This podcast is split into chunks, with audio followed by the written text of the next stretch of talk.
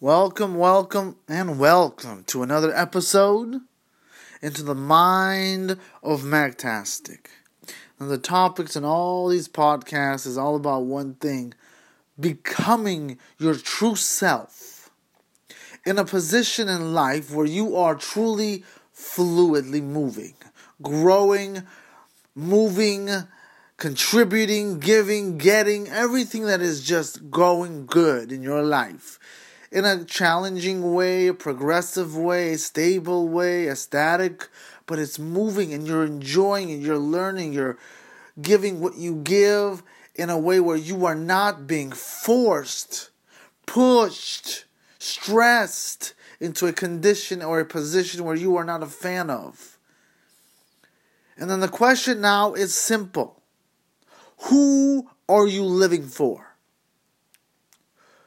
And that question must be asked in every activity you partake in. That is part of the self audit process of finding self love.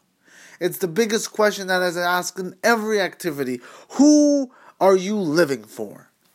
You go to hang out with a friend. For who are you living this life for? Some moments you must give in and maybe help somebody in need be there for somebody that needs them, their time to be helped for. But majority of our life is for ourselves. We cannot transform or change our position to fulfill someone else's happiness. The moment we do, then we're not living for ourselves. Then that questions will have an answer like, I'm living for somebody else. Many of us don't want to live for our own self because that's a lot of responsibility. We rather have our life already organized, already set up, the convenience, the stability, the need to have that predictable outcome for our for ourselves is how most of us live. We know the 9 to 5. So whose life are we living? Simply not our own. We're living the stable life that is around us.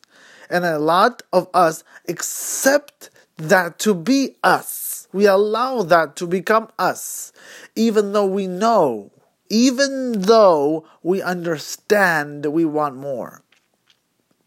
We are afraid to change. We are afraid of variety because that means we are unknown to what will happen. So, who are you living for will lead you to an emotional state of the anti depression mentality. You won't be depressed, you won't be anxious, you won't be frustrated, you'll be happy, you'll be calm, you'll be growing, you'll be loving, you'll be connecting.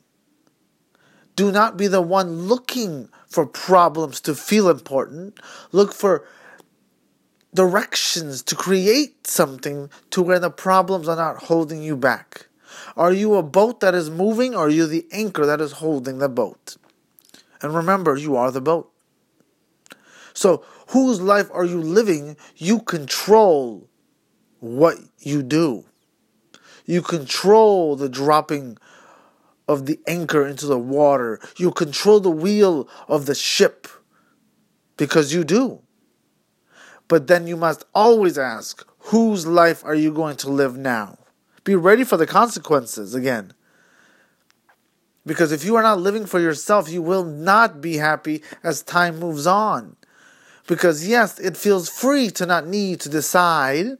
Therefore, you allow someone else to live your life. But at some point, you will not be happy with the outcomes, with the process, with the decisions, and most importantly, you won't be happy with what is happening because it's not fulfilling what is within you.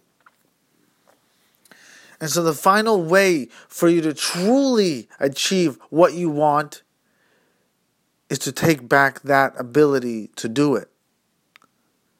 We must let go of what held us back. We cannot blame our parents or our grandparents or our elders or our elder siblings or or coaches and church leaders or cultural leaders. No, neighborhood leaders, nobody could be blamed.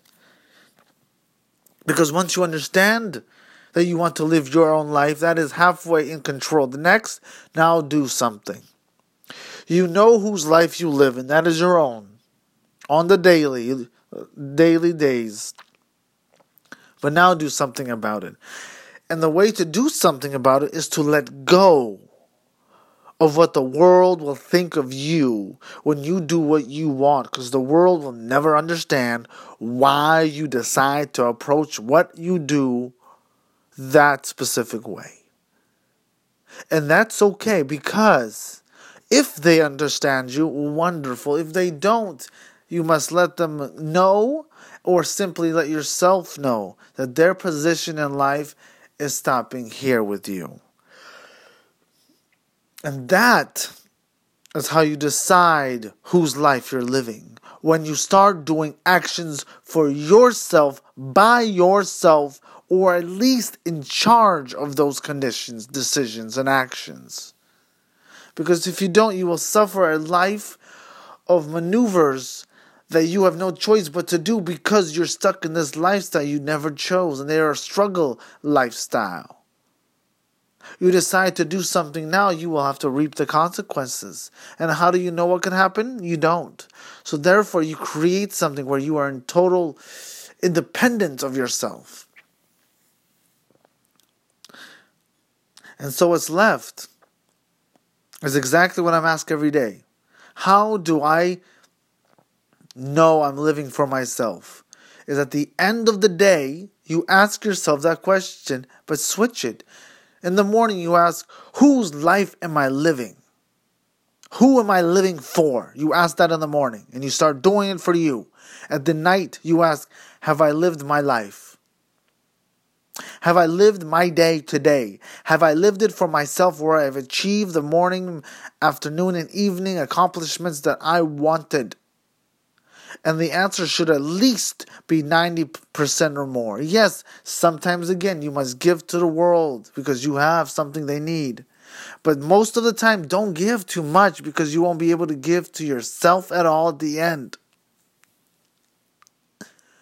Because at the end of the day, we must have enough energy to ask ourselves that question again Have, have I lived my life today? Journal it out record it out, post it out. And you'll start to realize that life is yours. And the only way to control it is to make moves that make your body and your mind happy. And therefore, again, the question is repeated Whose life are you living? Thank you very much, and have a wonderful, wonderful week.